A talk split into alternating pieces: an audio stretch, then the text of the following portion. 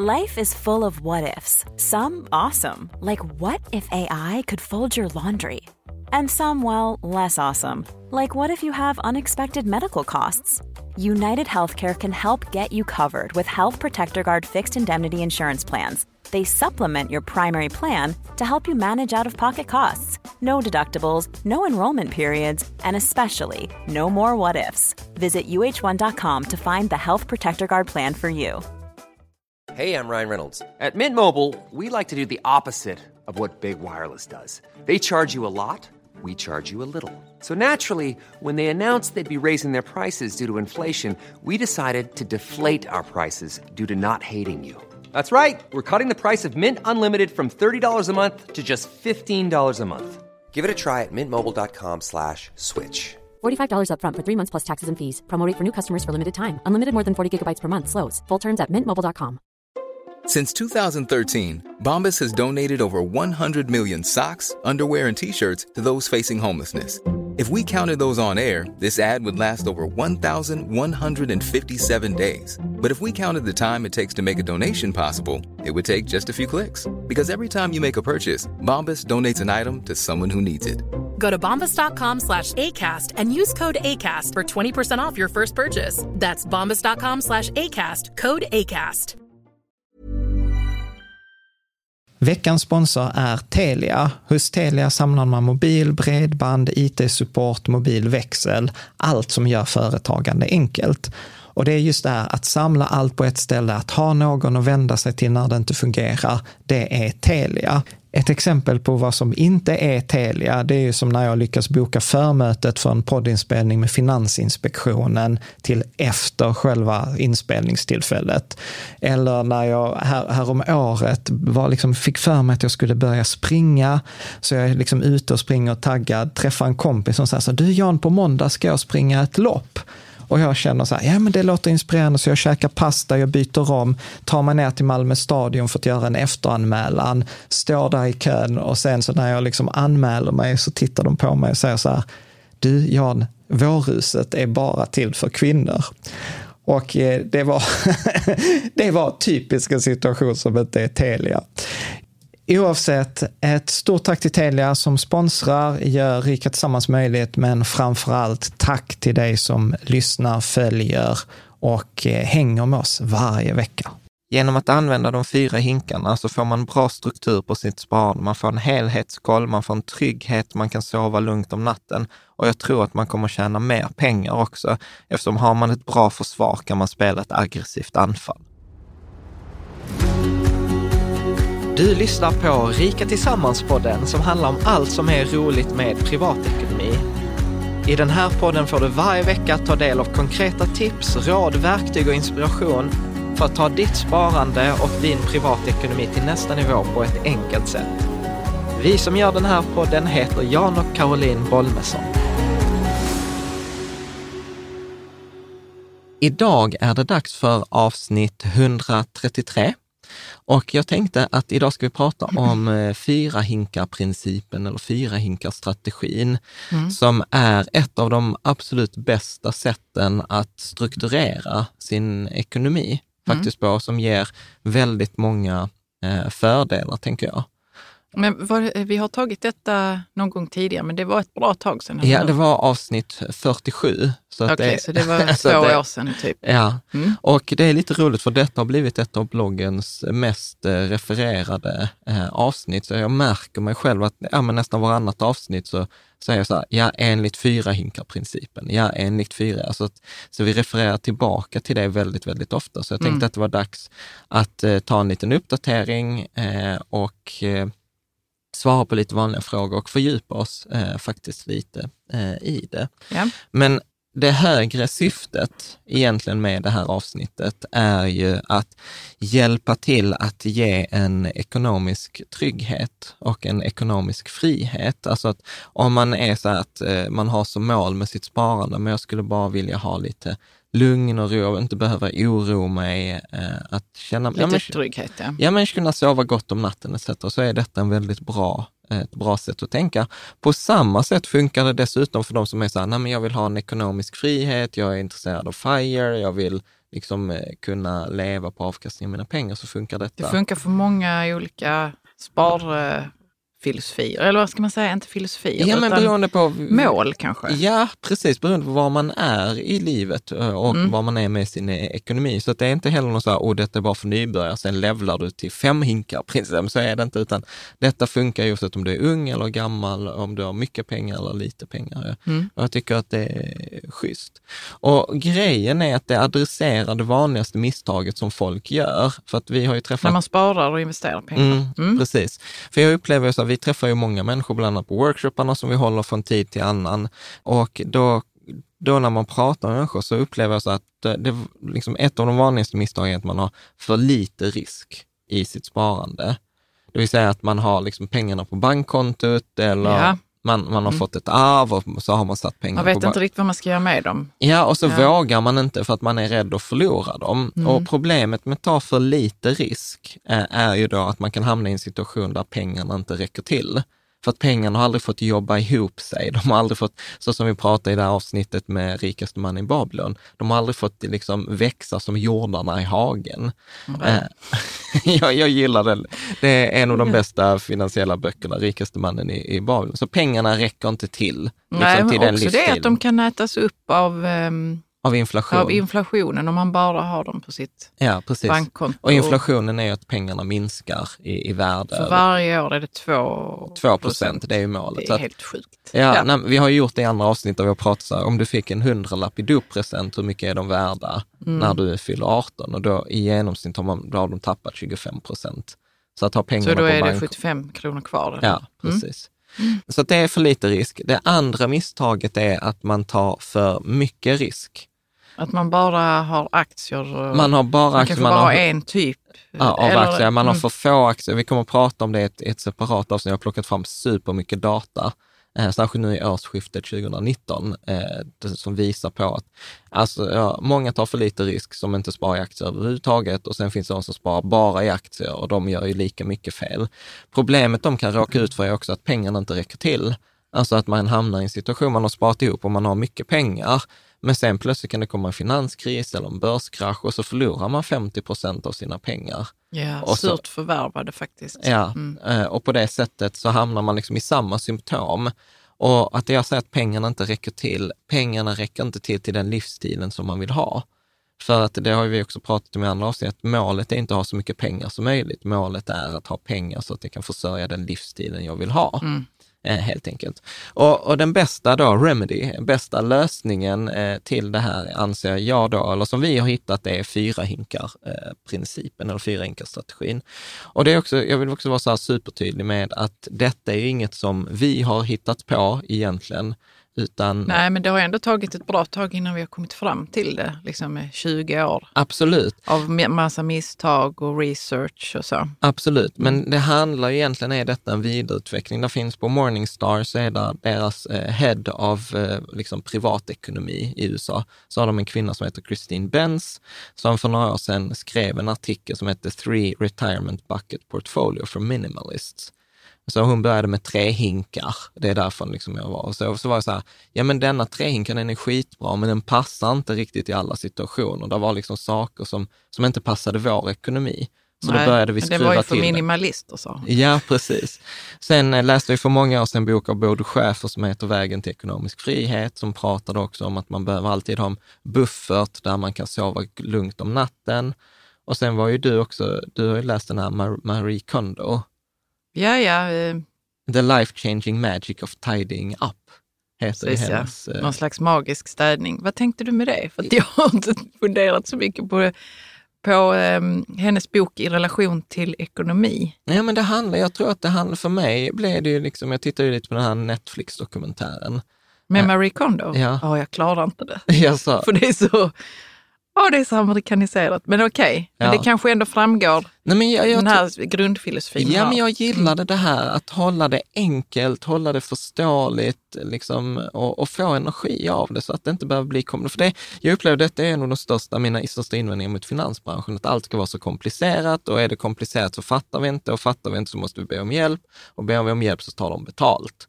Och då är jag så här, men varför kan vi inte bara göra det enkelt? Alltså så som Ja. du pratar om med din garderob, att det med alla plagg ska matcha eller passa ihop. Mm. Ja. Mm. Och, och sen är det också så här att de var ju inte först, för att det finns ju så här boggelheadarna, eh, det finns ett sånt Vad är det för boggelhead. några? Är det så 30-talisterna? Nej, nej, nej. nej.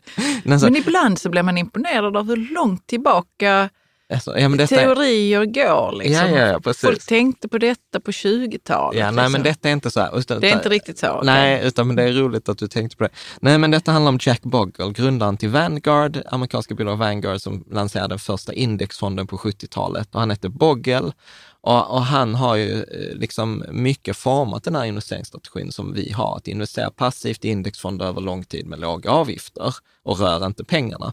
Och då var det någon som startade ett forum på nätet som heter Bogle Heads. Alltså Ja. de som gillade Jack Bogle, Ja, ja. som tyvärr har gått Mm. bort. Och där var för många år sedan ett three fund portfolio, att det enda du behöver är tre fonder, tre Vanguard-fonder. Så att detta är lite, liksom, så jag vill inte ta cred för det här, utan vi har, vi har utvecklat vidare i sann ingenjörsanda. liksom, ta något och gör det lite eh, bättre helt enkelt. Mm. Så att om vi liksom så här, innan vi hoppar rakt in i det, så varför fyra hinkar-principen? Så att jag påstår att det handlar om att ge en eh, ekonomisk eh, trygghet och då frihet. Att Mm. inte behöva oroa sig för pengar, inte slippa det här dåliga samvetet, har jag gjort rätt, kunna, ja, men kunna sova gott om natten. Om man fattar Ja. eh, sina investeringar. Det är inga sådana konstiga, Nej. liksom, eh, vad ska man säga, ekonomiska paket. Mm, nej, liksom, och- och man, man inte vet vad som finns inuti. Men bankmannen säger att det är bra. Ja, nej, nej, Så. precis. Men grejen är egentligen så här, att detta är egentligen inte bra att du tar upp, det är egentligen inte en förändring att vi säger så här, investera något annat än Lysa, utan här handlar det ju om att om jag har mitt sparande på Lysa, Fondroboten eh, min Lysa. ja. fondroboten Det är inte alla som vet. Nej. Nej. Med, så då, då rekommenderar jag avsnitt 99. Man ska egentligen se avsnitt eh, 99 och detta avsnittet tillsammans. Mm. De två är Mm. liksom grunden. Om man bara ska se två avsnitt på vår blogg så är det avsnitt 99 och det här. Så detta handlar om liksom så här, men jag har mitt sparkonto på Swedbank, jag har min fondrobot Lysa, jag har mina pension på Nordnet, jag har min PPM på Pensionsmyndigheten. Och hur placerar jag de här? Så detta är som att ta ett helikopterperspektiv på sitt sparande och liksom passa in de olika pusselbitarna där de passar. Så Ja, att och man se får var man helhet. inte har en pusselbit eller vad det fattas. Ja, och vilka pusselbitar som är för stora eller för små. Ja. Så att detta är Ja. verkligen liksom ett, ett sätt, inte, vi kommer inte prata en enda ny investering här, utan här pratar vi bara de investeringar, den ekonomin som du har, hur passar du upp den så att de pusselbitarna passar like på it. plats. Mm. Skitbra, detta har jag inte ens tänkt på. Nej, det är Eh, tack vare mig som du kom på det. Ja, det är det. Att Du är duktig. Sen handlar det också om att inte bara få det allt på plats så att det ser snyggt ut så man blir lite Marie Kondo, utan det handlar också faktiskt om att tjäna mer pengar över tid. För jag tror att gör man, använder man fyrainkarprincip så kommer man tjäna mer pengar. Inte återigen, inte för att man gör en bättre investering, men för att man har en bättre risk. Och har man Som är anpassat till hur man vill, hur man vill ha hur man, vad man står ut med. Liksom. Ja, och det, det tror jag att det minskar, fyra hinkar-principen minskar sannolikheten för att man freakar ut. Eh, Freakar ut när, då när börskraschen kommer. Ja, när man förlorar pengar liksom. Mm.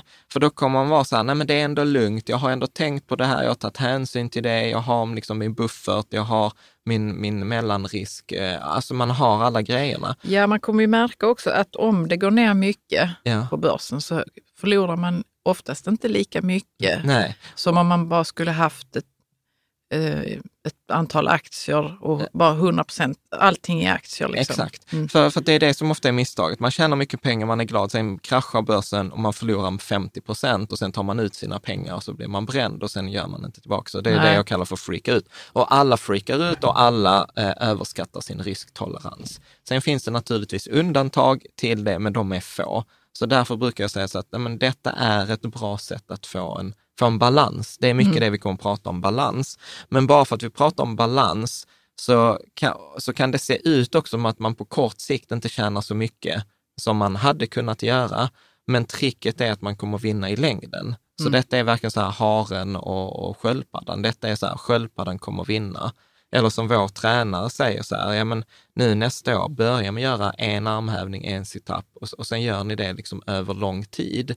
Alltså, en om dagen då. Jag inte fått säga hur ofta det ska göras ja, för att det ska bli lättfattligt. Ja, men precis. En om dagen och sen ökar ni nästa vecka till två, vecka tre ökar ni till tre. Han menar fyra. att det är så man orkar. Det är så man, man bygger orkar. upp kroppen väldigt långsamt och det är så man till slut orkar göra så 50 armhävningar i, Ja. i rad. Liksom. Men Ja. Jag köper det. Ja, och Mm. det är samma sak här. Att det kan se ut som att man på kort sikt, men tusan, detta var inte så optimalt. Men tricket är att vi försöker inte optimera på kort sikt, vi optimerar på lång sikt. Så det var egentligen det jag ville säga. Så Mm. Ja. det, jag, jag tror att man kommer tjäna mer pengar, för att man und, inte för att man gör bättre investeringar, men för att man undviker misstag. Men om vi bara skulle titta på vår egen fyra hinkars, eh, Mm.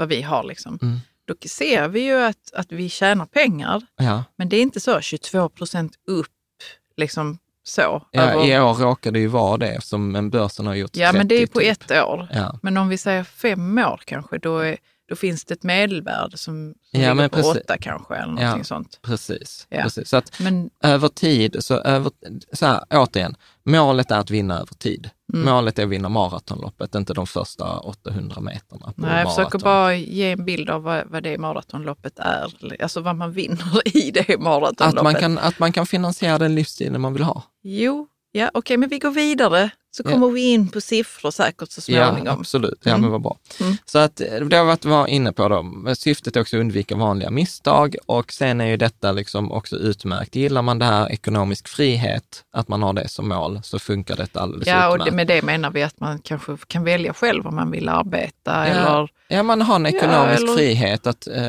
och, så att man har valmöjligheten att göra precis vad man, vad Ja. man vill. Liksom.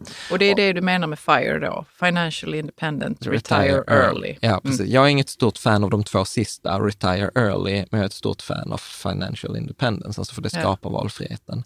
Eh, och det funkar alldeles utmärkt för pensionssparande, både spara till pensionen eller om man är i pension.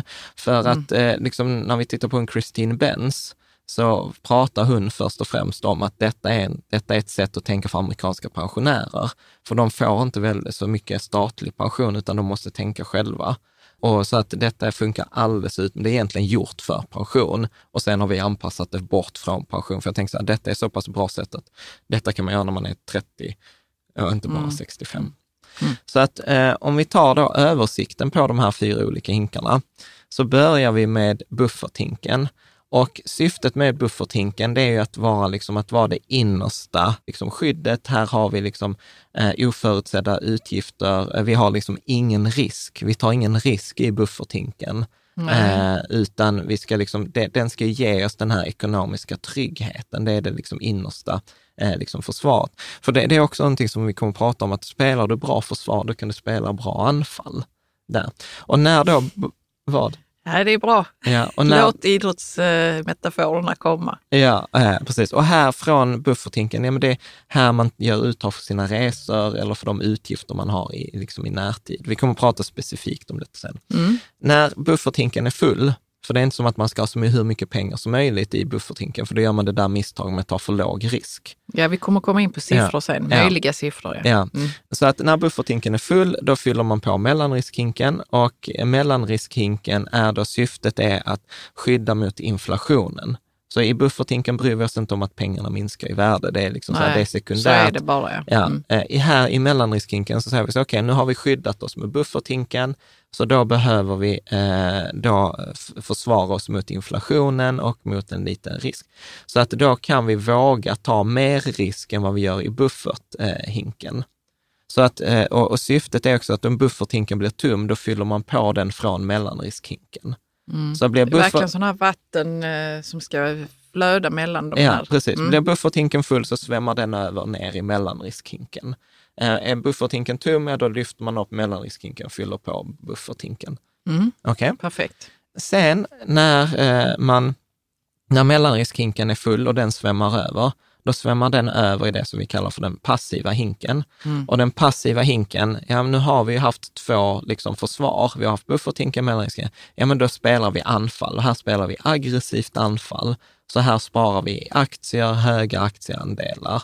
Och när då syftet med passiva hinken är ju såklart att fylla på mellanriskhinken när den blir tom. Och, och, och då kan sen mellanriskhinken fylla på bufferthinken. Så man, Frågan är om de blir tumma, de här hinkarna som men är de här ska i ju helst inte bli tumma. Nej, man tänker att de ska inte det. Jag fattar att bufferthinken kan bli tum. Man kan Ja. bli arbetslös och kylskåpet går sönder och allt möjligt. ja. Men mellanriskhinken och passiva hinken känner jag att det vill man helst inte att det ska bli tomt, utan Mm. där ska man ju ha så bra avvägt Ja, med vad man har valt att ha i dem, att, att, Ja. det, att, det, liksom, att det svämmar över hellre. ja Mm. precis. Sen kommer det, vi- kommer prata om det, för att vattennivån kommer minska olika mycket i de Ja, här över, över tid, tid. ja. Eh, Mm. Eller inte minska, men förändras Mm. också. Och sen har vi faktiskt, eh, eller jag har lagt till en sista hink eh, som då heter lekhinken. Och den är valfri, så det är inget man måste ha. Men jag upplevde att många av oss som tycker att det är kul med sparande ekonomi börjar ju samla på oss, liksom liksom, åh, det där var roligt, det där vill jag äga, det där företaget vill jag stödja, eller jag vill vara med i de här som vi pratar om här, börsintroduktionerna, som vi kommer med tips om eh, då och då, eller pratar mycket om, eh, pratar en del om på Patreon. Eh, så att då kan man ha det i lekhinken. Så ibland när vi pratar om så här särskilda grejer så brukar jag säga så här, men detta är en investering för lekhinken. Och syftet med lekhinken är att den får aldrig vara större än 10 procent av den passiva hinken. Nej, Eh, Så att okej. där ska man liksom, och det, syftet med lekhinken är egentligen inte att tjäna pengar. De andra syftena är liksom antingen att eh, spara pengar eller liksom tjäna pengar. Lekhinken är syftet så här, ha roligt, lära sig, eh, kunna, kunna förlora utan att det spelar roll, kunna vinna stort eh, när man vinner och framförallt också kunna prata med andra. Vet vad jag har köpt och vet hur det gick och så att man får vara lite, lite viktig och signifikant. Ja, det vill vi ju Ja. Eh, allihopa. Ja, nu har jag ju döpt dem till bufferthinken, mellanrisken, passiva hinken, lekhinken. Eh, ibland så andra, jag har sett andra läsa under åren, de har döpt det till liksom eh, riskfria hinken, mellanriskhinken, högriskhinken och spekulationshinken. Ja, Så ja, så det, det funkar väl också. Ja, man kan Mm. döpa precis som man vill. Jag gillar, jag gillar buffert, mellanrisk, passiva, eh, passiva hinken. Och passiva hinken handlar just om att vi ska investera passivt, det är det vi pratar om i avsnitt 99, med fondrobot, indexfonder och sådant. Mm. Bra. Så om vi tittar på några regler för alla eh, hinkarna, för vi ska gå igenom dem nu i detalj, de Yes. respektive hinkarna. Eh, då handlar det om att eh, när vi kommer att prata om tidshorisont, för exempel bufferthinken är 0 till 2 år eller 0 till 3 år, så är det för varje givet tillfälle. Vadå, vadå menar du? Ja, men ibland pratar man fem års tidshorisont på sitt sparande. Ja. men då är det från och med idag. Men om två år, är det fortfarande fem års tidshorisont eller är det bara tre års tidshorisont? Så att när vi pratar fem års tidshorisont, då är det från varje givet tillfälle. Så om två år, ja då är det ju inte längre fem års tidshorisont, utan då är det bara tre. Ja, men då måste man relatera det till som tre års tidshorisont. Okej. Så, så tidshorisont gäller från varje givet tillfälle. När vi kommer att prata om avkastningsmål så pratar vi årsmedelavkastning, alltså över en fem eller tioårsperiod. För enskilda år som kan börsen gå upp 30 procent, den kan backa 25. Men vi pratar om, ja men börsen gör i genomsnitt 7 procent eh, om året. Låga avgifter är viktiga, det, kommer vi, det är som vanligt. Eh, och sen, sen är det också så här superviktigt, detta är inte en naturlag. Att ibland så säger folk, ja men jag räknade fram att det skulle vara 153 300. Jag bara så här, nej men så kan man inte räkna, utan då är det 150 000 ish.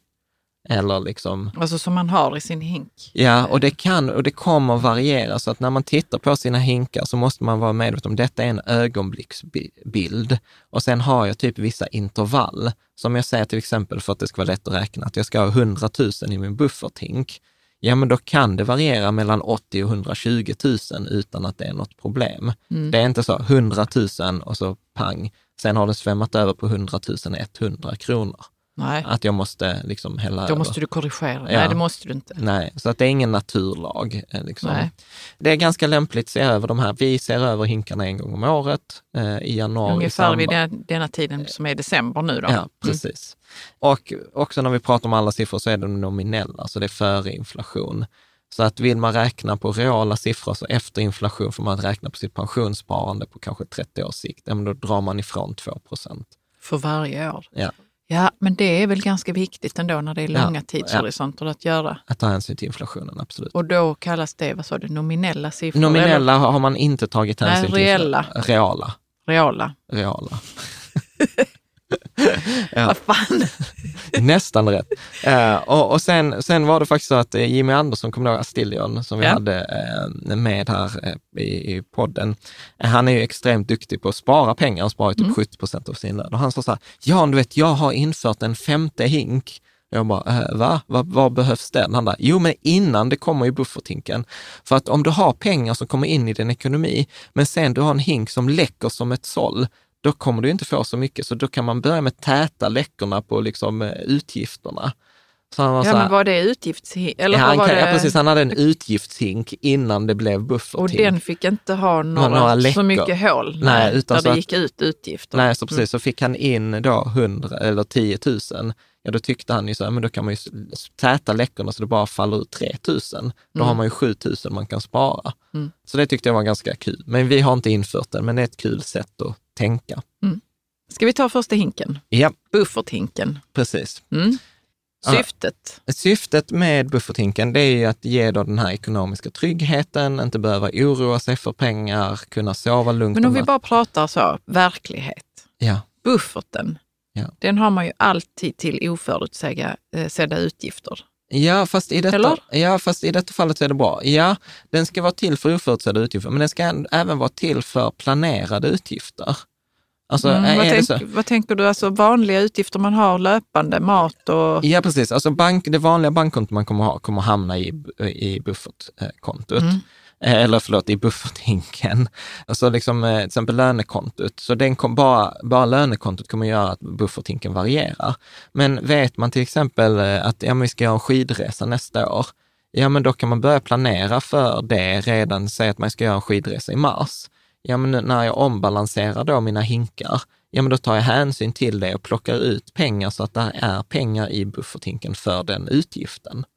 Är med? Så bufferthinken är ju det, liksom den första hinken. Här kommer det vara mycket transaktioner in och ut. Ja, Jag fattar.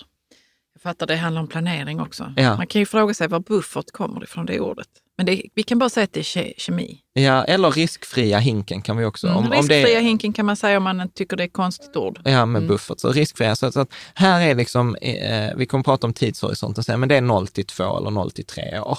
Mm. Helt enkelt. Så att, så att det är som du säger, att lösa oförutsedda eh, händelser, som är ju buffert.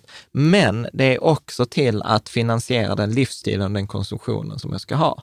Planera. Ja, och planera. Och ibland... Spara för grejer som man ska göra. Och sånt. Ja, och, och, och sen har folk olika, man har olika ekonomiska förutsättningar. Som till exempel, nej men vi behöver inte planera liksom inköp av den där soffan, liksom det kan gå på den löpande ekonomin. Men är det en resa eller någonting jag ska göra, ja men då, då behöver jag ta hänsyn i det i nästa års, när jag liksom planerar för storleken på den första hinken. Så detta kan ju verkligen hjälpa ens ekonomi, tänker jag. Mm.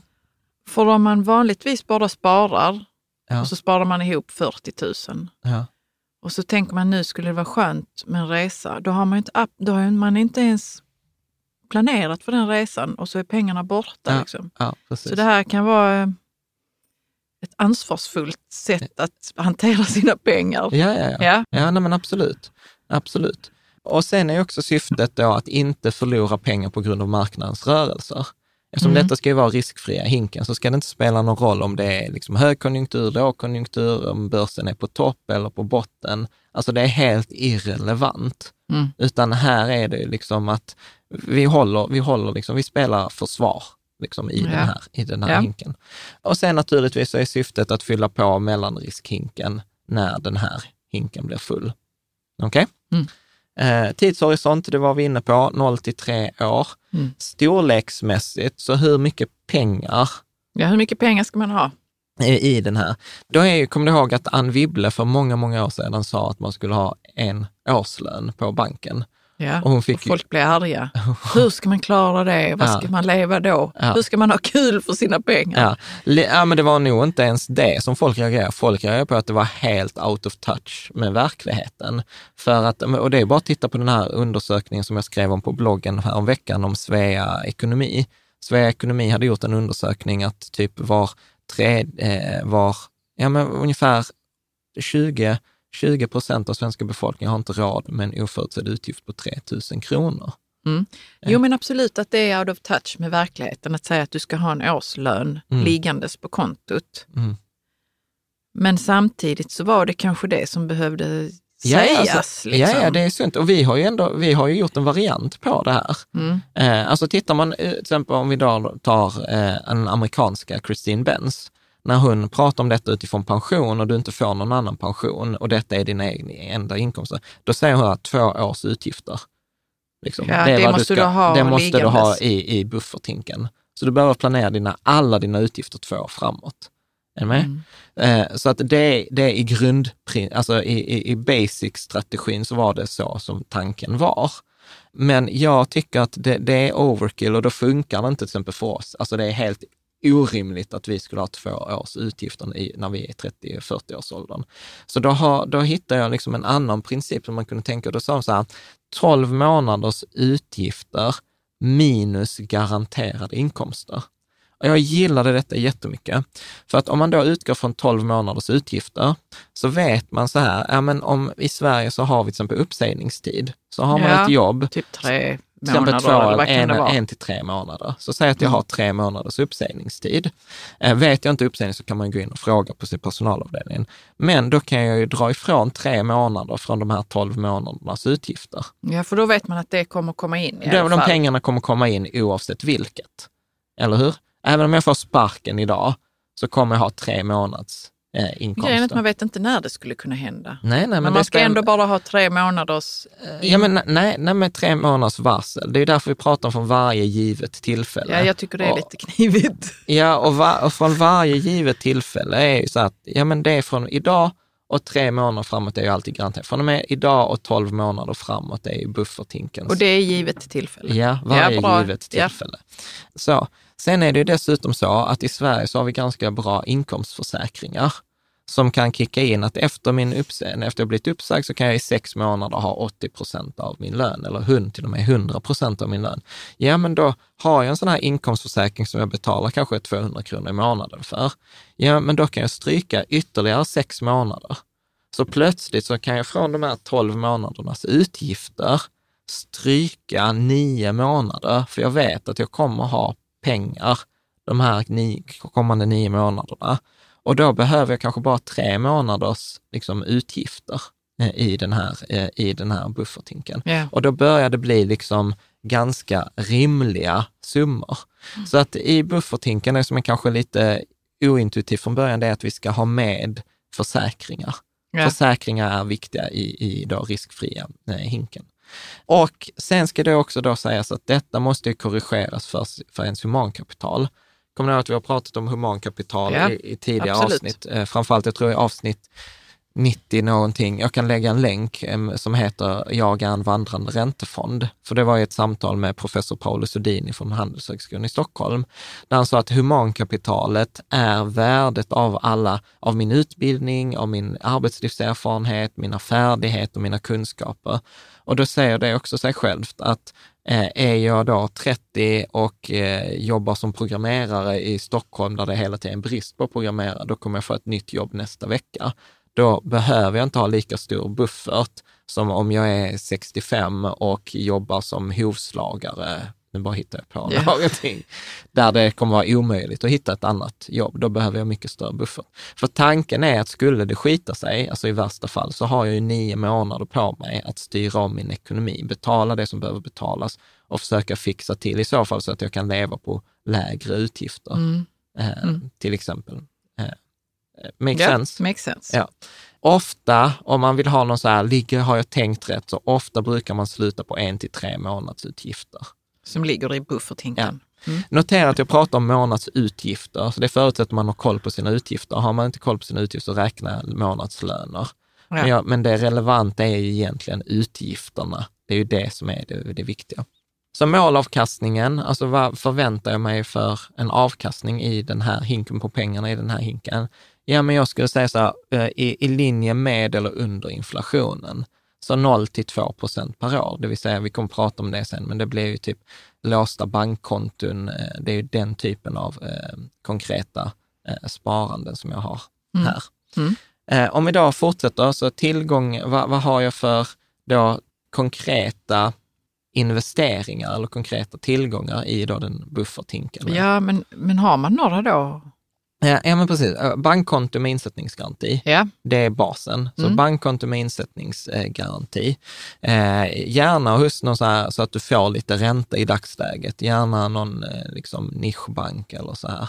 men är det okej? Jan? Ja, så länge det är insättningsgaranti. Och det kan man kolla upp på Riksgäldens hemsida. För vi har pratat också om eh, att, att eh, hur, hur mycket gäller det när det är väl... Ja, ja, ja, men precis. Men i detta fall så får man utgå från Man får att- utgå från att det- insättningsgarantin kommer att fungera. Ja, Mm. precis. Eh, Vi har andra avsnitt om det. Eh, Men, men återigen, Men det är därför som jag är så, åh nischbanker, jag vet Ja. inte. Nej, men det viktiga är att det är insättningsgaranti. Mm. Och jag tänker nischbanker här i detta fallet, så till exempel Avanza har sådana sparkonto plus. Ja. Alldeles utmärkt, eh, tycker jag. Det, det är så vi själva har. Ja. Så vi har eh, ett sånt Avanza sparkonto plus. Mm. Räntefonder funkar eh, liksom hyfsat. Om man, om man det är så att man kommer fram till så här, shit, vi behöver 150 000, som, som inte är ovanligt att någon kommer fram till att vi behöver 150 000 i vår eh, bufferthink, ja men då kan eh, räntefonder vara rimliga på en del av beloppet. Eh, och då till exempel eh, räntetrippen som vi har skrivit om i andra avsnitt. Eh, Var kom- finns den? Jag kan länka till den i, i Men om du bara, är det Avanza eller nej? Nej, men den kan du ha var du vill. Den kan du ha den på Nordnet eller på Avanza. Jaha, det är någon slags- det är en kombination av räntefonder. Det är, Ja, okej. Spiltan, det är 60 procent Spiltan Räntefond Sverige, 30 procent IKC Avkastningsfond och 10 procent eh, Spiltan Högräntefond. Mm. Så det är en kombination av tre olika typer av räntefonder som tillsammans ger kanske 1,5-2 procents avkastning per år. Ja, precis. Så Mm. eh, om det är som man gillar fondrobot så kan man också tänka sig här, fondrobot 80 procent räntor, 20 procent aktier. Mm. Men det, det är bara om man har stora, relativt stora belopp. Alltså jag ska säga, har man över 100 000 I sin buffert. eh, hink, ja men då är en fondrobot med 80 procent räntor rimligt. Annars sparkonto. Primära, alltså basen i riskfria bufferthinken är bankkonto med insättningsgaranti. Mm. Punkt. Mm. Kontanter, andra valutor hamnar här också, att om man har eh, pengar hemma eller om man har pengar på sitt Revolutkort eller så här. Mm. Och vill man liksom ha mer allmänt så finns det någonting som heter en eh, riskskala. Det finns en riskskala som heter KIID. Tror det heter Key Investor, Key Investor Information Document. Vi kommer göra ett bonusavsnitt där vi går igenom den här riskskalan. Men jag plockade bort det från detta avsnitt, för annars hade vi pratat i Jättemycket om det. jättemycket. Vi gör ett eget avsnitt. Ja, men då finns det så att man, alla investeringar som man som privatperson kan köpa kan läggas på en skala 1 till 7, där 1 är lägst risk, 7 är högst risk. Eh, och varje fond har ett betyg på den här riskskalan. Eh, och då kan man titta. Eh, och vi kommer att prata lite om det. Så att här brukar jag säga investeringar som har riskskala 1 till 2. Eh, och, det passar i buffertinken. Så då kan man kolla så här, fonder eller så här, ja men var ligger ni på KID-skalan? Men vänta, vad, eh, vad var högst risk? Var det ett? Sju. Ja, okej, för du sa ett. Nej, men den går från 1 till 7, så X, 1 är lägst risk, 7 Ja. är högst Ja, risk. för jag blev förvirrad. Jaha. För att du sa tvärtom. Okej, jag förlåt. Tänkte så, vi ska inte ha hög risk Nej här vi, väl? ska, nej, vi ska ha 1 till 2, lägsta, Ja, superbra. lägsta risken. Superbra. Så att eh, det man kan säga övrigt om bufferthinken är ju då att eh, man kan, man kan tänka på den som riskfria hinken. Eh, Man behöver korrigera för sitt humankapital. Ju högre... Det känns som det blir så himla komplext nu, men det behöver det kanske Nej, inte vi vara. kommer gå igenom och ge ett konkret exempel. Men Ja, jag, liksom, i, i och med att detta riktar sig till alla i alla åldrar, så då kan man säga så här, ung person behöver mindre pengar i bufferthinken än en gammal person. Mm. En person med, ett, äh, med en bra utbildning, en attraktivt yrke, behöver mindre pengar än en person i ett udda yrke. Mm. Eh? Så det är det jag menar med human Ja, men jättebra. Eh, Så att, så att det inte är så här, ja men det är 150 000 och det passar för alla. Nej men så är det inte. En student, alltså när vi var studenter, att ha, kommer du ihåg när vi hade 20 000 i buffert? Alltså det var ju så sjukt mycket pengar. Medan idag 20 000. Jo, vi ägde ju inte någonting som behövdes liksom där vi be- behövde chippa in de pengarna ifall att Nej. det liksom gick åt helvete med Nej, något. Liksom. Nej, och idag så är vi har ju nästan 150, vi är ju egenföretagare i eget bolag, så vi har ju nästan 200 000 i vår bufferting. Så idag det där 20 000 som var sjukt mycket pengar, ja det är ju inte en, ens 10 procent av det vi har idag. Mm. Så att man behöver korrigera för, för, för faktorer som sin ålder, arbetslivserfarenhet, förmåga att få nytt jobb. Eh, eh, barn, har man barn så bör man ha mer än om man inte har barn, Ja. till exempel. Mm. Eh, för man vet sig barnen mot liksom all förmodan skulle bli sjuka eller någonting sådant, då kommer man ju inte kunna jobba utan behöver ta hand om dem. Så att, Mm. så att det är det jag menar. Så att det är inte så man behöver liksom, när man har räknat fram det så bör man sen titta på, är detta realistiskt utifrån vår livssituation? Och eh, sen så bör man också ha då investeringar, eh, försäkringar, försäkringar. Och, och här är det också så här, jag vet att det är många som inte gillar a-kassa eller inkomstförsäkring. Men då tänker jag så här, okej, så att om jag tar en inkomstförsäkring, ja men det kanske gör att jag kan sänka storleken på mitt bufferthink med jättemycket. Då är det lätt värt de där 200 kronorna i månaden att betala extra för den här inkomstförsäkringen. För det gör att jag kan investera 200 000 kronor mer Mm. i, ha dem i en annan hink än vad jag hade behövt ha annars. Ja, Så att, så att jag gillar, jag, så här, a-kassa, eh, inkomstförsäkring, absolut. Eh, samma sak där, eh, livförsäkring om man har barn eller liksom eh, sådant. Så att syftet här är ju att kunna sova lugnt om natten. Sen är jag ju sån här försäkringslover. Så, så vi har ju även så här sjukvårdsförsäkring, olycksfall, hemförsäkring eh, etc. Tycker du att det ligger här i den? Ja, ja. Mm. Du, du tycker inte det? Jo, eller? men jag tycker det absolut. Jag, var bara, jag ville bara försäkra mig om Ja. att de också ligger där. Ja, Mm. precis. Så, och sen var det faktiskt en läsare som skrev till mig, skrev i en kommentarsfältet, så här, ja, alltså vi har räknat på det här nu och sen, sen gjorde vi sådana här simuleringar med scenariotester. Och jag var så här, äh, va? Vad gjorde ni? Men då var så här, jo men vi gjorde så här vanliga scenarier, så vad skulle hända om, om min partner blev arbetslös? Ja, och så räknar Och de så på räknar det, de så att tittar, då vad kommer händer? detta att ha den konsekvensen i Ja, vår precis. ekonomi. Hur kommer det se ut? Ja, men det är Eller- spännande ju. Ja, eller- Vad sa de om det då? Liksom? Jo, men att de hade testat sin hink och de var sjukt nöjda med sin hink. För de var så här, denna funkar även om jag, min partner skulle bli arbetslös eller någon skulle bli sjukskriven eller när vi kommer få barn nästa år. Så att det var ju någon som hade så planerat, hade så här, tyckte, tyckte nog det, detta var kul också. Ja, Så att, Ja, ja, så, så att jag tyckte det var ganska kul sätt att tänka. Eh, så här, kommer detta funka även om vi skulle bli arbetslösa? Skulle, kommer det, ja, jag tycker också det är roligt att testa. ja. Och det var- har vi inte gjort riktigt. Mm, ja, Eller? hyfsat. Du har tänkt. Jo, jo, jag Mm, har du har tänkt. gjort det i Ja. dina Excel. Ja, ja. Nej, men inte så mycket Excel, men jag, jag har varit så här, ja men eh, okej, säg att du, vi skulle bli arbetslösa. Okej, eh, klarar vi de kommande sex månaderna? Ja, det gör vi. Klarar vi det kommande året? Ja, det gör vi. Okej, bra, då har vi en omställningsperiod. Jag tänker mycket i tid istället för belopp. Mm. Okej, då har vi en omställningsperiod på ett år. Ja, men på ett år borde jag kunna hitta ett jobb.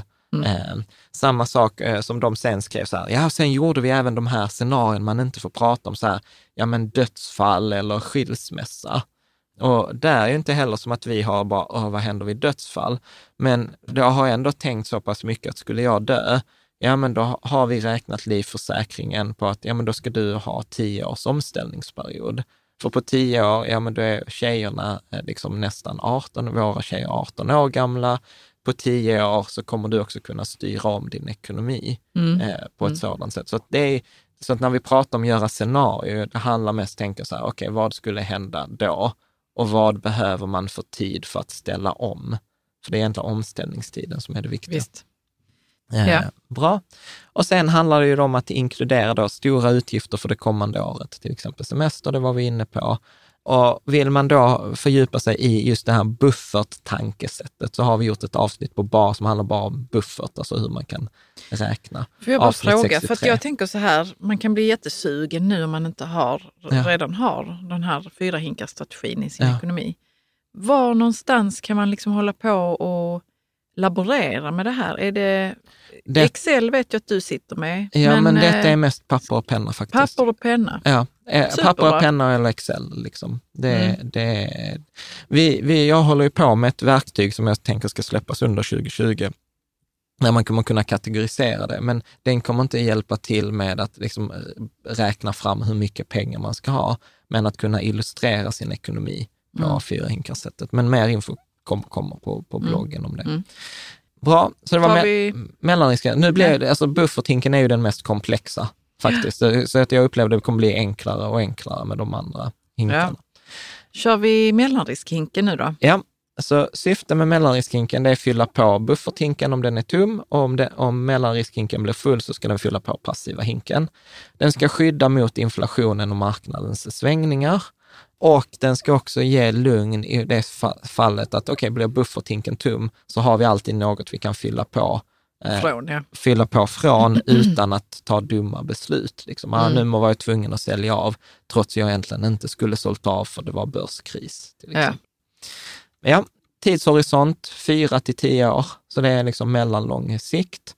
Eh, storleksmässigt, eh, tittar man på grunden i då Christine Benz, eh, som pratar för pensionärer, då pratar hon mellan tre och sju gånger så stor som eh, bufferthinken. Och jag tycker att det är ganska rimligt i, i det här fallet också. Eh, faktiskt. Och det är också så här givet att eh, inkomsterna kommer vara ungefär samma de tre till sju åren. Så att om det är så att ja, men till exempel man är i 30-årsåldern, man har 10, 15, 20, 30 års kvar att jobba, mm. ja men mm. då är, det, då är det rimligt att räkna på det här yeah. sättet. Är det så att man är i pension, ja då får man ju räkna hur mycket pension kommer jag få? Eh, då behöver man ju ta lite höjd för det. Men eh. alltså du säger cirka 37 gånger så stor som buffertinkens storlek. Ja. Om vi då säger att man har um, 100 000 i buffertinken. Ja, men det är ändå rätt mycket. Ja, men vi gör det för att det är enkelt att räkna på hundratal. Okay. Ja. Och så, då, jo, då skulle det kanske vara 3 mellan till 700 000 3 i mellanriskhinken. Ja. Det är rätt mycket pengar för, för många. Jo, det är mm. det.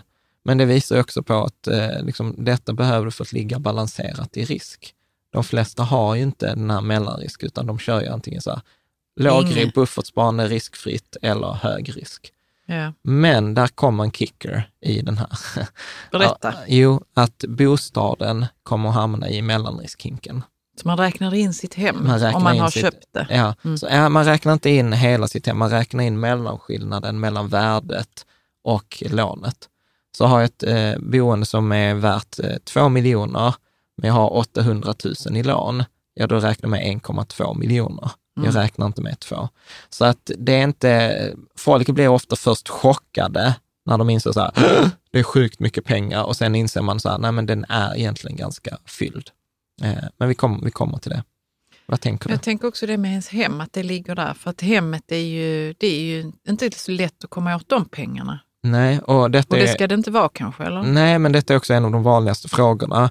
Är det okej okay att jag pausar den frågan så ja, kommer ja. vi ta hand om mm. den sen. Mm. Det, är den. Det är den absolut vanligaste frågan. Så jag är så här, hang in there, vi kommer dit. Men ja, den Skönt ska räknas. att mitt huvud funkar som alla andra. Ja, precis. Så att, eh, ja, så att det blir ofta en förvånansvärt, förvånansvärt hög summa. Och det är okej, okay, det ska vara så. Målavkastningen är lite mer än inflationen. Så på riskfria hinken så var det så att det är okej okay att det är lägre än inflationen. Det är skitbra om vi är i takt med inflationen. Så 2 procent, ja. 2 till 5 procent har du skrivit per ja, år? I, i den här.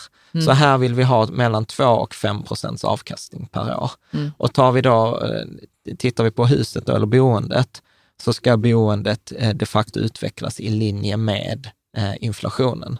Mm. Så, och varför, är, varför ska man ha med huset eller boendet? Jo, för att det varierar ju också i värde över tid. Det är ingen som har missat i Sverige att bostäder har gått upp i värde.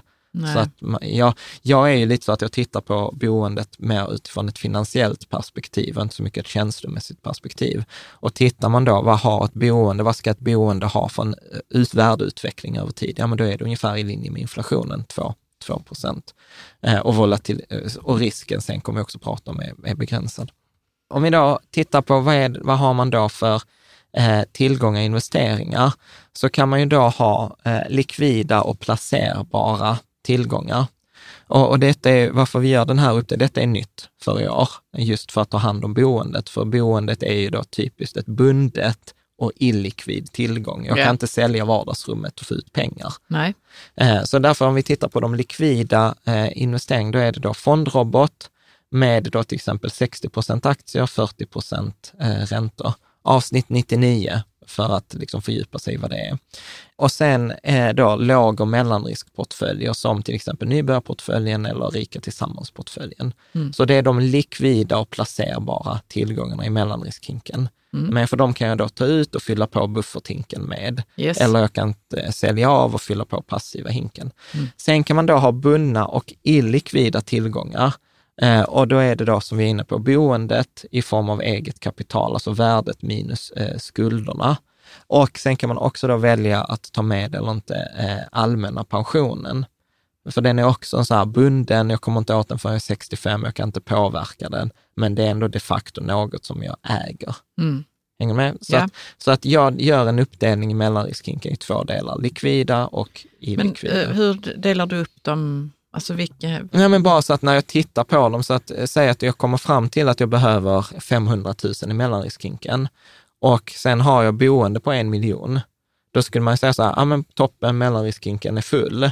Ja, och, så, det- och så ja. går man vidare till passiva hinken. Ja, fast problemet är, hur ska jag fylla på bufferthinken med, med bara Nej, boendet? precis. Det kan gå, för man kan belåna. Så om jag har ett stort övervärde så är det inga problem att belåna och så kan jag fylla på bufferthinken på det sättet. Men ligger jag redan så att jag inte kan få mer lån, till exempel på grund av amorteringskravet eller min ålder eller något sånt, ja då vill jag ju ha ett placerbart eller en likvid tillgång där också för att kunna variera. Jag tänkte mest på hur stor den ska vara. I, hur, hur vet man hur stor den ska vara? Vadå? Den likvida tillgången. Ja, jag kan ju tycka i alla fall så att eh, en, två gånger bufferthinken, Mm. så att jag kan fylla, fylla på den. Perfekt, bra eh, det vet jag. Ja. ja, men typ återigen, det är inte en naturlag. Okej? Så att man behöver titta på sin egen situation. Men Jan sa att det är Nej, två men jag gånger. tänker mer att man behöver få en känsla för Ja, eh, hur man ska fördela ja, tillgångarna i den. ja precis. Mm. Så att jag tycker man ska både ha likvida och illikvida tillgångar. Mm. Jag, jag tycker inte man ska skippa och inte ta med huset, eh, som vissa gör. Om vi tittar på eh, den här KID-skalan igen, eh, riskskalan, så Mm. här kan vi då unna oss investeringar som har risk på 3 till 4 på den skalan. Vi kommer, vi kommer att titta på det. Och i övrigt så är det liksom, ja, här, skri, här har jag skrivit till mig, minst en årsutgift bör finnas i placerbart kapital med en, en till två. Och sen så återigen samma sak här. Jag fattar inte, vad sa du nu? Minst en årsutgift bör finnas i fria likvida placeringar, till exempel fonder. Ja, alltså en storlek på, som bufferthinken. Så jag vill inte bara ha mitt boende i mellanriskhinken, Nej. jag vill ha pengar som är placerbara, de här likvida. ja. Så jag säger egentligen precis samma sak som jag sa för tre minuter sedan. Jo, jo, men eh, Okej, ja, precis, okej. Men varför fastnar vi, eller vad? F- ja, men det var nog för att du sa samma sak, Ja, fast på så. olika sätt. Som Ja. jag, vad menar du? Ja. Nej men alltså så här, du, du måste kunna fylla på bufferthinken för Jo, mellanriskhinken. jo, så jag du fattar inte det. ha... Jag fattar det. Jag Ja. det, att man behöver ha likvida tillgångar. Ja, Men eh, jag tror vi bara pratar om att, var de ligger någonstans. Och Ja. du säger att de bör finnas till exempel en årsutgift eh, i till exempel en fondrobot då. ja. Eh, vad, sa han, vad sa vi här? Likvida? Likvida placeringar. Ja, Ja, strunt samma. Ja, det är inte likvider, det Nej, är för inte det är- kontanter, utan vi pratar om fondrobot. Ja, ja, ja. eller fonder eller aktier, eller alltså Mm. någonting. Mm. Är vi okej? Ja, vi är okej. Det var bara att du sa det flera gånger så tänkte jag så, sa du något nytt nu? Ja, nej, det gjorde jag inte. Nej. Bra. Okej, så nu säger jag något som jag sagt innan också. Man behöver korrigera för sin livssituation, sin risktolerans, sitt humankapital. Återigen. Eh, och det enda som då kan exkluderas, det är då allmänna pensionen. Eh, skulle jag kunna, kan jag gå med på. Mm. Eh, bra. Då tar vi nästa. Mm. Passiva hinken. Ja, den är ju nästan enklast av dem alla. Mm. Eh, här syftet är att fylla på mellanriskhinken om den blir tom eh, och fylla på lekhinken. Och detta är då motorn i sparandet. Så att detta är liksom gasen. Här tar vi eh, mycket risk. Vi ska tjäna pengar. Ja. Vi ska skydda mot att pengarna tar slut. Och över tid så kommer detta bli den största delen i en sparande fram tills liksom pensionen. Så när jag, jag ska gissa, för en 65-åring kommer ha mest pengar i den passiva hinken. Mm. Tidshorisonten, eh, 10 år eller mer. Eh, så att detta är riktigt lång sikt så att vi ska kunna ta hög risk. Det är så länge man har pengarna där. Ja, och anledningen till vi Utan att eh, hålla på att ta ut och så, eller Ja, hur? ja Mm. precis. Återigen, 10 år från varje givet tillfälle. Och detta hänger också ihop med avsnitt 99 där vi pratar på, till på 10 års eh, sikt. Ja, men då har aktier, då har vi en sannolikhet över 90 procent på att vi kommer gå, gå plus. Så att därför är tidshorisonten viktig. Mm.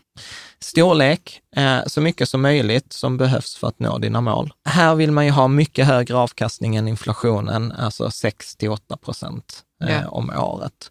Så att vanlig aktie, alltså eh, avkastning. Och det kommer ju märkas också när vi tittar på vad är det jag har här för, eh, för investeringar och för tillgångar. Ja, men då är det ju fondrobot med 90 procent aktier då, eller 100 procent aktier. Jag är ju inte något fan av 100 procent aktier, så 90-10.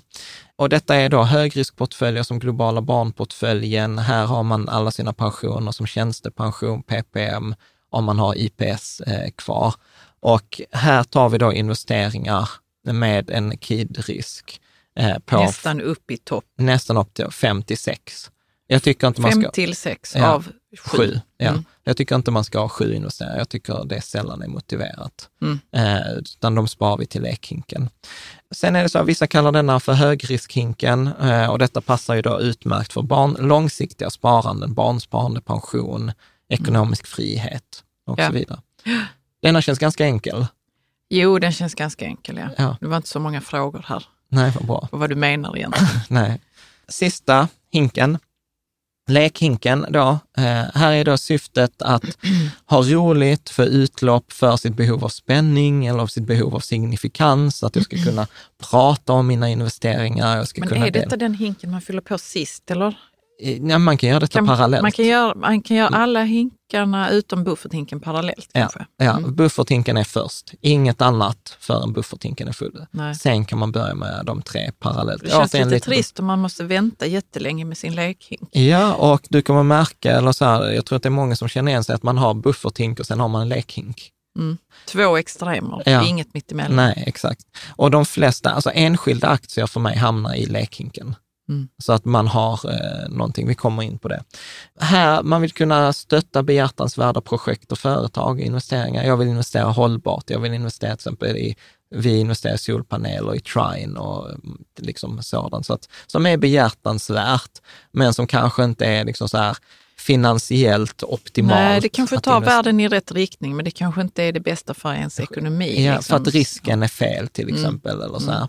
Eh, Den är även syftet för att kunna spekulera vid de tillfällen då de är relevant. Till exempel kunna vara med på en börsintroduktion för att marknaden har felprissatt eller där är börskrasch eller liksom så här, att man, man, man kunna spekulera då man tror att så här, nu har marknaden fel och jag bettar på att den har fel. Du vill inte betta din passiva hink liksom på, på ett sådant case, men du kan göra det i lekhinken, absolut. Och det gör ju att tidshorisonten är ju inte relevant eh, överhuvudtaget. Det kan vara tidshorisont på två, liksom tre dagar på en Ja. börsintroduktion. Vi köper på onsdag, säljer på fredag. Eller det kan vara tidshorisont som vi har i vissa av våra lekhinksinvesteringar som är 20 år. Mm. Så att tidshorisonten är inte relevant. Storleken på hinken är väldigt enkel, max 10 procent av passiva hinken. Så har jag 100 000 kronor i passiva hinken, då har jag max 10 i lekhinken. Det är Simple för att risken ska bli rätt. Ja, precis. Eh, Och här måste jag liksom målavkastningen, vad är målet med mitt sparande i lekhinken? Jo, att det ska ju vara högre än den passiva hinken. Mm. Liksom jag, långt, jag brukar säga så att här vill jag ha långt över 10 procent om året. Det känns ju som att det kan, det kan vara så att man inte når det för att man har såna här Behjärtansvärda projekt. Behjärtansvärda men, projekt, så kan, ja. men då har man ju en annan anledning. Om, tittar man bara rent finansiellt, vad vill jag ha för avkastning? Ja, då vill jag ha över 10 procent. Annars Mm. är det ju inte lönt. För då kan jag lika gärna investera i indexfonderna. Om det inte kommer någonting annat eh, som säger... Jag tycker det är också svårt att veta så, vad ligger i, eh, vad är det för aktier till exempel som ligger här? alla så- enskilda.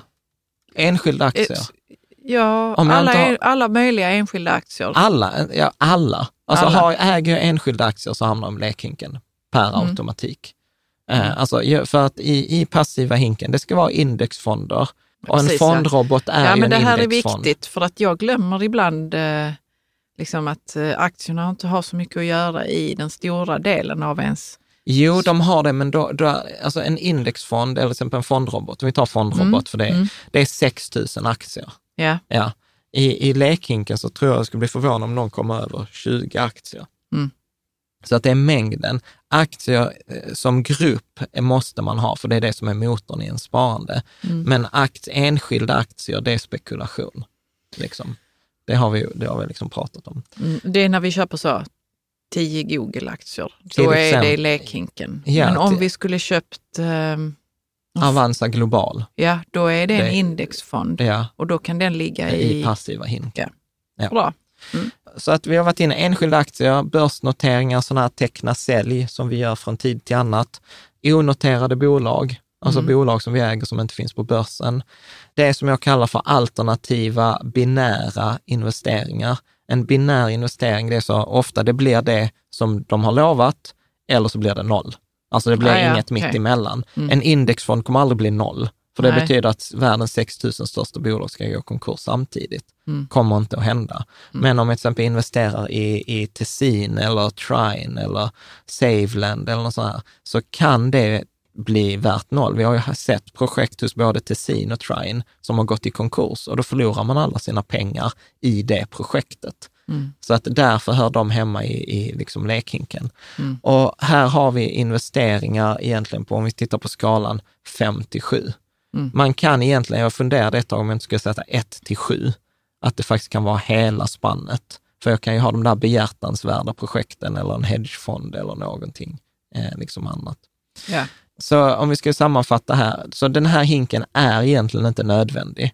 Detta är liksom, jag kallar den för lekhink. Jag hade en deltagare i, Stockholm på, på den här heldagsworkshopen som vi håller. Hon var så här, ja Jan, alltså lekhinken, alltså det inspirerar inte mig alls. Så jag kallar den för discohinken. Jag tyckte- Ja, okej, namnet inspirerar inte henne. Nej, så jag, för då kallar jag den för aktiva lekhinken, för liksom passiva Ja, hinken, den ska vara namn. passiv och denna skulle vara Ja, aktiv. Och Vi då- uppmanar alla att döpa dem till det som inspirerar. Ja. För, ja, lekhinken är kanske inte så Nej. inspirerande namn. Det är mest bara beskrivande. Ja, precis. Jag gillar, jag är ingenjör, jag gillar beskrivande namn. Men hon var så här, eh, liksom så här disco, eh, discohinken, eller det var någon som kallar för spekulationshinken. Så att man kan hitta på sina egna, jag har inga problem eh, med det. Så detta var det, det viktigaste kring de olika hinkarna. Så att jag tänker nu egentligen vad vi ska göra, att vi ska titta på eh, hinkarna från lite olika perspektiv och vi kommer vi ibland även ta överkursperspektiv här. Så att det är helt okej om man inte hänger med eh, på det, utan då kan man titta, läsa på bloggen eller bara helt ignorera det. Utan detta är till för er som är så här, men hur tänker du då? Har, har du tänkt igenom detta? Så jag vill bara liksom visa att ja, men detta är genomgånget på flera olika, från flera olika håll. Så att det viktigaste som man egentligen behöver då eh, förstå, det är att hinkarnas uppgift är att absorbera risk. Så att när då marknaden svänger, alltså både upp och ner, då ska de funka som stötdämpare. Bufferthinken ska inte svänga alls när marknaden svänger, medan passiva hinken kommer svänga i princip som marknaden. Mycket upp när det går upp, mycket ner när det går ner.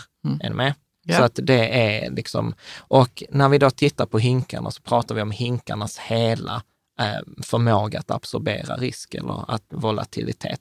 Och det är det som är då kopplingen mellan eh, då hinkarna, den här KID-skalan som vi har pratat om, för den mäter den här svängningarna ja, och standardvikt. Och, och i förlängningen för de som är intresserade av statistik, då kan man koppla detta till sannolikheter också. Sannolikhet, hur, hur sannolikt det är att det ska Nej, ske de svängningarna. nej, eller? sannolikheten för att hinken kommer gå upp eller ner i värde. Ja, ja. så- så ja, att- det är överkursen. Ja, det är överkursen. Jag kommer inte gå in på, på det, utan det kan man läsa mer om om man vill. Så att om, jag, jag har försökt illustrera det här med en bild. Att bufferthinken har ju lägst risk. Vi pratar om den här KID-skalan 1 till 2. Ja. Då är det ju bara som eh, krusningar. Kan man På säga. den här lilla vattenytan Ja, i så hinken. det, så det svänger väldigt, väldigt lite. Det är en låg volatilitet, 0 till 2 procent. Tittar vi på mellanriskhinken, ja då svänger det lite mer.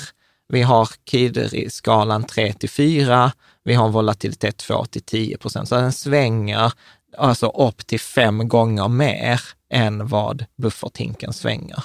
Ja, och tittar vi på den passiva hinken, ja då kan vi ha väldigt stora svängningar. Vi pratar där på KID-skalan 5 till 6 och en volatilitet på 10 till 25 procent. Ja. Eh, vilket är då uppemot 10 gånger mer. Så passiva hinken kommer svänga 10 gånger mer än bufferthinken. Ja. Och sen slutligen eh, lekhinken. Hur kan man ens räkna där? Där Nej, det vara och- vad som helst som svänger och håller Ja, på. men precis. Så den, jag skulle egentligen säga att den svänger inte, utan den är ju mer binär eller en digital. Alltså Ja. att den går upp eller så går den ner. Och den går liksom, antingen så kan den gå upp mycket eller så kan den bli värd noll. Ja. Så att den, den svänger inte, utan den blir lite vad den blir. Eh, det är väl det som jag har tänkt.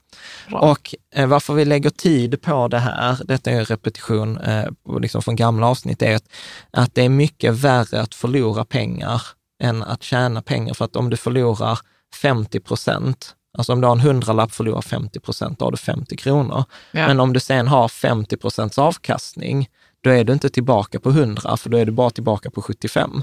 ja. Så det krävs 100 procents eh, tillbaka avkastning för att kompensera för en förlust på 50 Det får man ju nästan aldrig. 100 procent Jo, avkastning. över tid, över tid Över får, tid, ja, får men- du ju det. Men, det. men poängen här är att det är viktigt att inte förlora. Än Mm, det för det krävs så mycket att komma tillbaka. Ja, Mm. precis. Så att det är därför vi försöker hela tiden balansera eh, liksom den här risken. Mm. Så att om vi ska sammanfatta detta, eh, du frågade hur ska man göra? Liksom, hur kan man rita detta? Ja, hur, var ska man tänka någonstans kring sina hinkar om man vill sätta igång med Ja, och då tänker jag det bästa man kan göra det är att ta ett A4-papper, Mm. dela det i, i liksom fyra kolumner. Eh, och det är så här, så här har jag försökt göra det, så här har jag hjälpt kompisar med att göra det.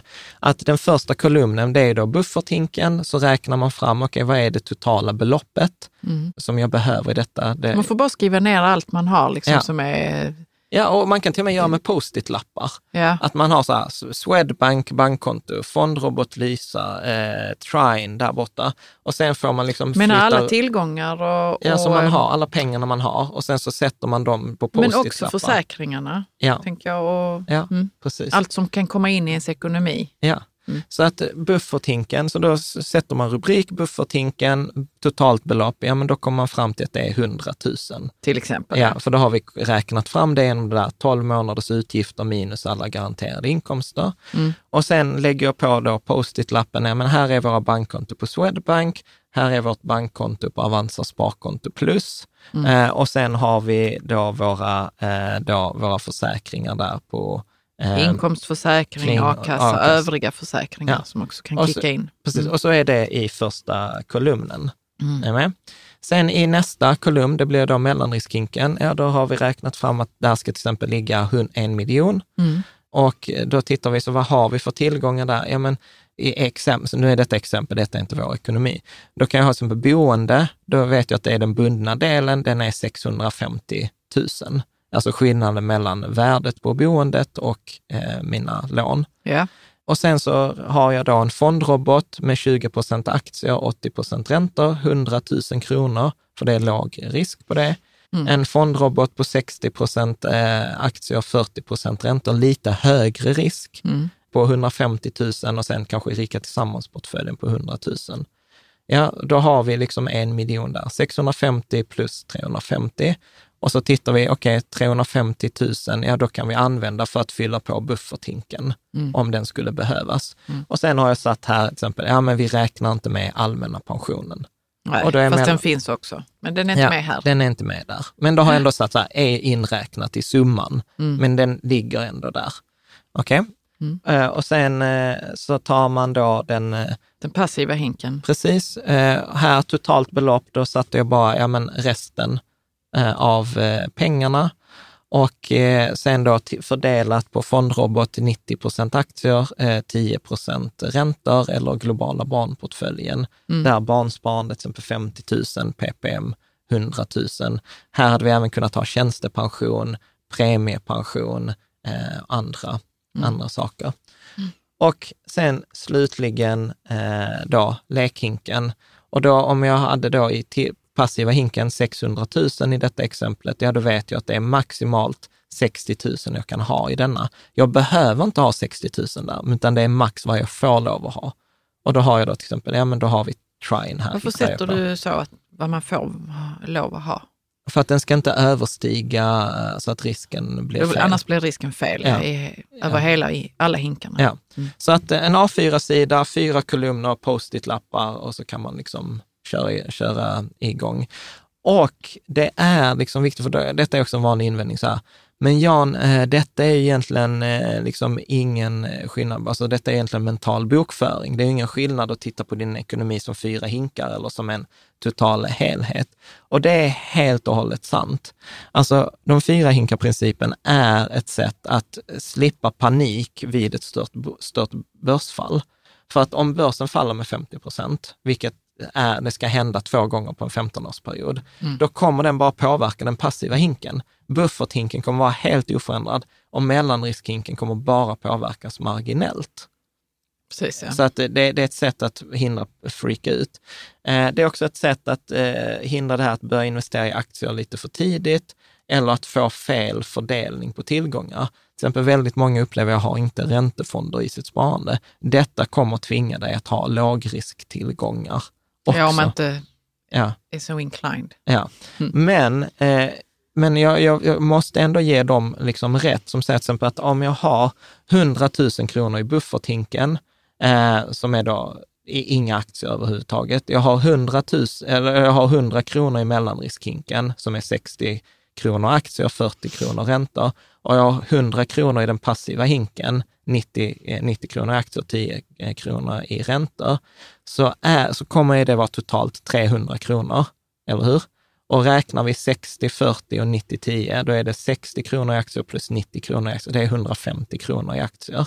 Så att, att ha, ha det uppdelat på detta sättet är ju samma sak som att ha 300 kronor fördelade i 50 procent aktier och 50 procent räntor. Ja. Hänger du med? Matematiskt blir det samma sak, mm. men känslomässigt så tror jag att det är en sjukt stor skillnad att ha en hink när det är 50 procent aktier och se den falla med 50 procent, än att ha fyra hinkar där man ser att en av fyra hinkar faller i värde. Mm. Men det är dessutom den hinken som är längst ifrån mig, det är det yttersta skalet.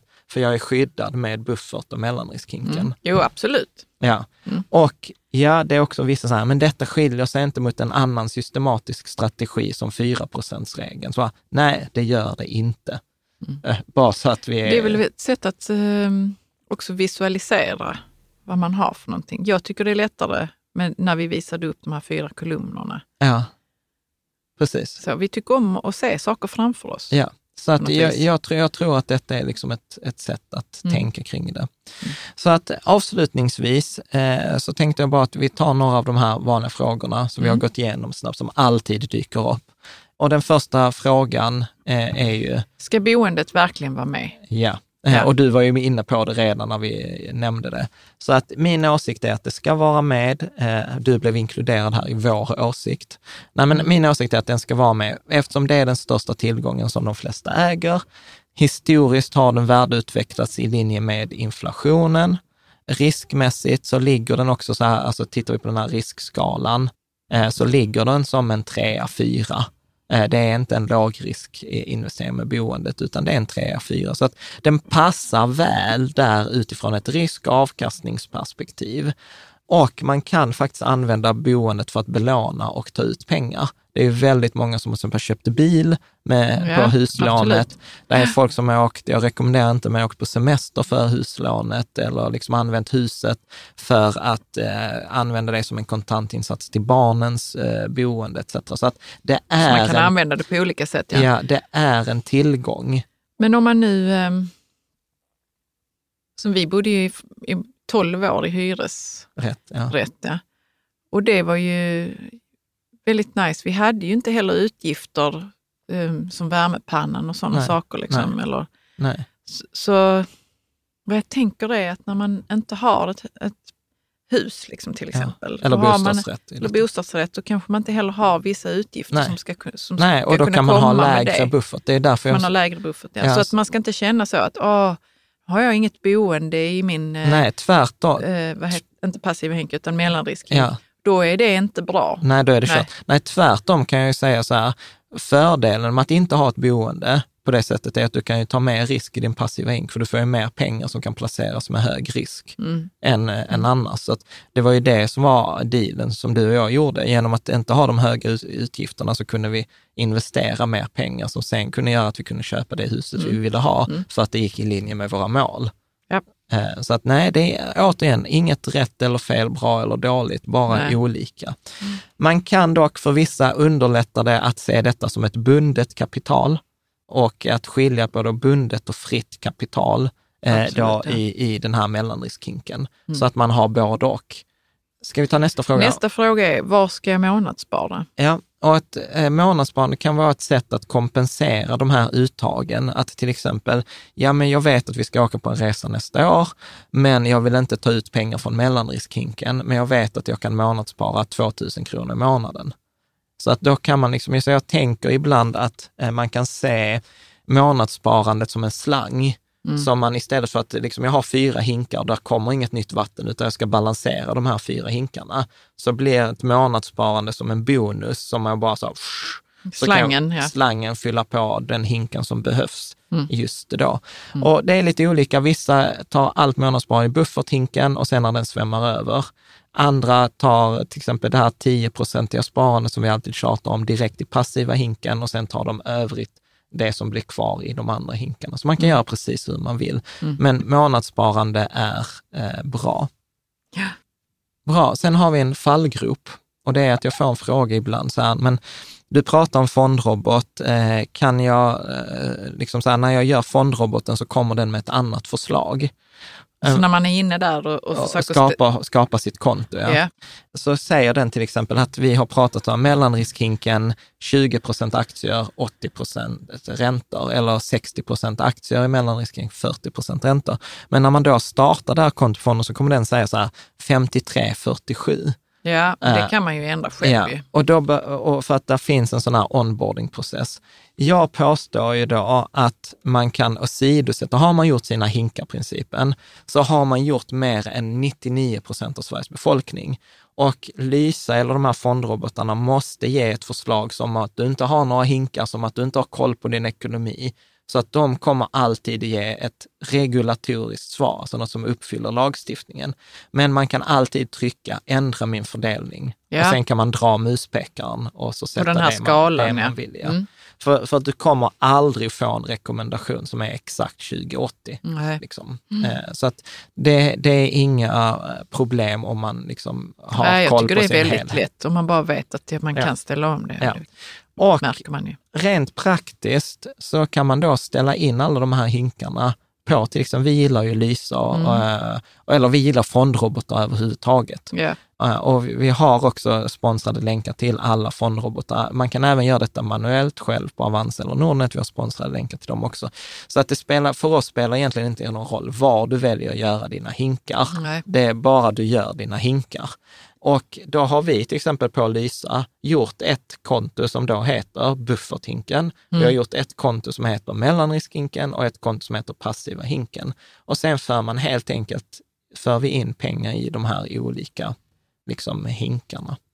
Eh, Så att det är inga, inga problem. Men en fråga som dyker upp för mig är så, ska man göra, om man har eget företag till exempel, Ja, ehm, ska man göra någon slags variant på hinkarna där? Eller? I företaget. Ja, i företaget. det kan man göra om man vill, absolut. Ja, mest bara för att liksom se till Ja. att ja, där är pengar till skatten och Ja. här har jag lite för andra utgifter och sånt. Alltså har- bara tänka så. Ja, jag, Du har ju så i ditt företag, mm. på, du har ju ett Lysa-konto på ditt Mm. företag och så har ju du det där.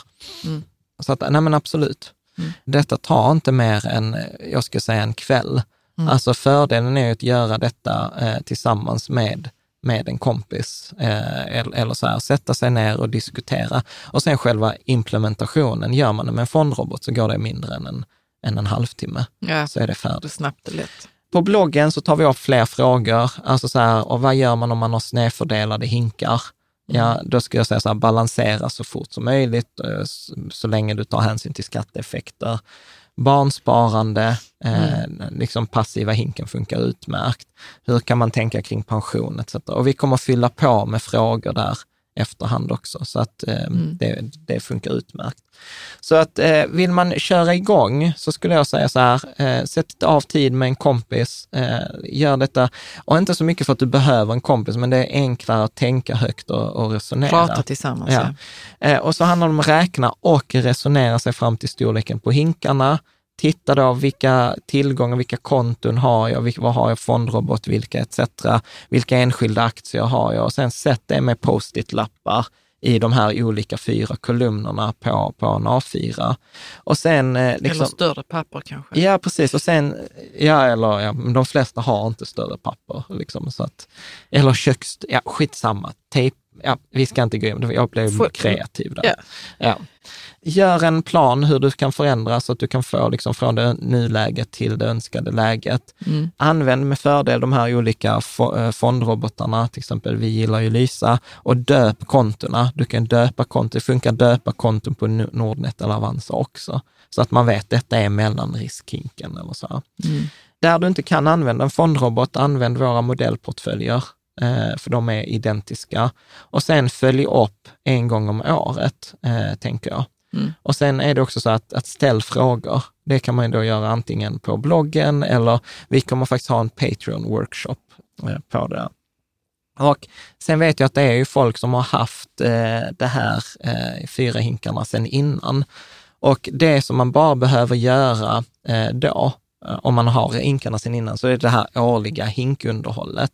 Och då brukar jag säga så att det man behöver kolla är att, att utgifterna fortfarande stämmer. Ja. Alltså så att man inte... Då måste man vi, titta på sitt år ja. kanske och se vilka utgifter man har. Eh, exakt, eller det är så här, vi har bott i hyresrätt, bytt till hus. Ja, alltså det då, kommer förändra hinkarna absolut. big time. Mm. Ställa frågan, vilka stora utgifter kommer, kommer jag ha, ha under kommande året? Ja. ja.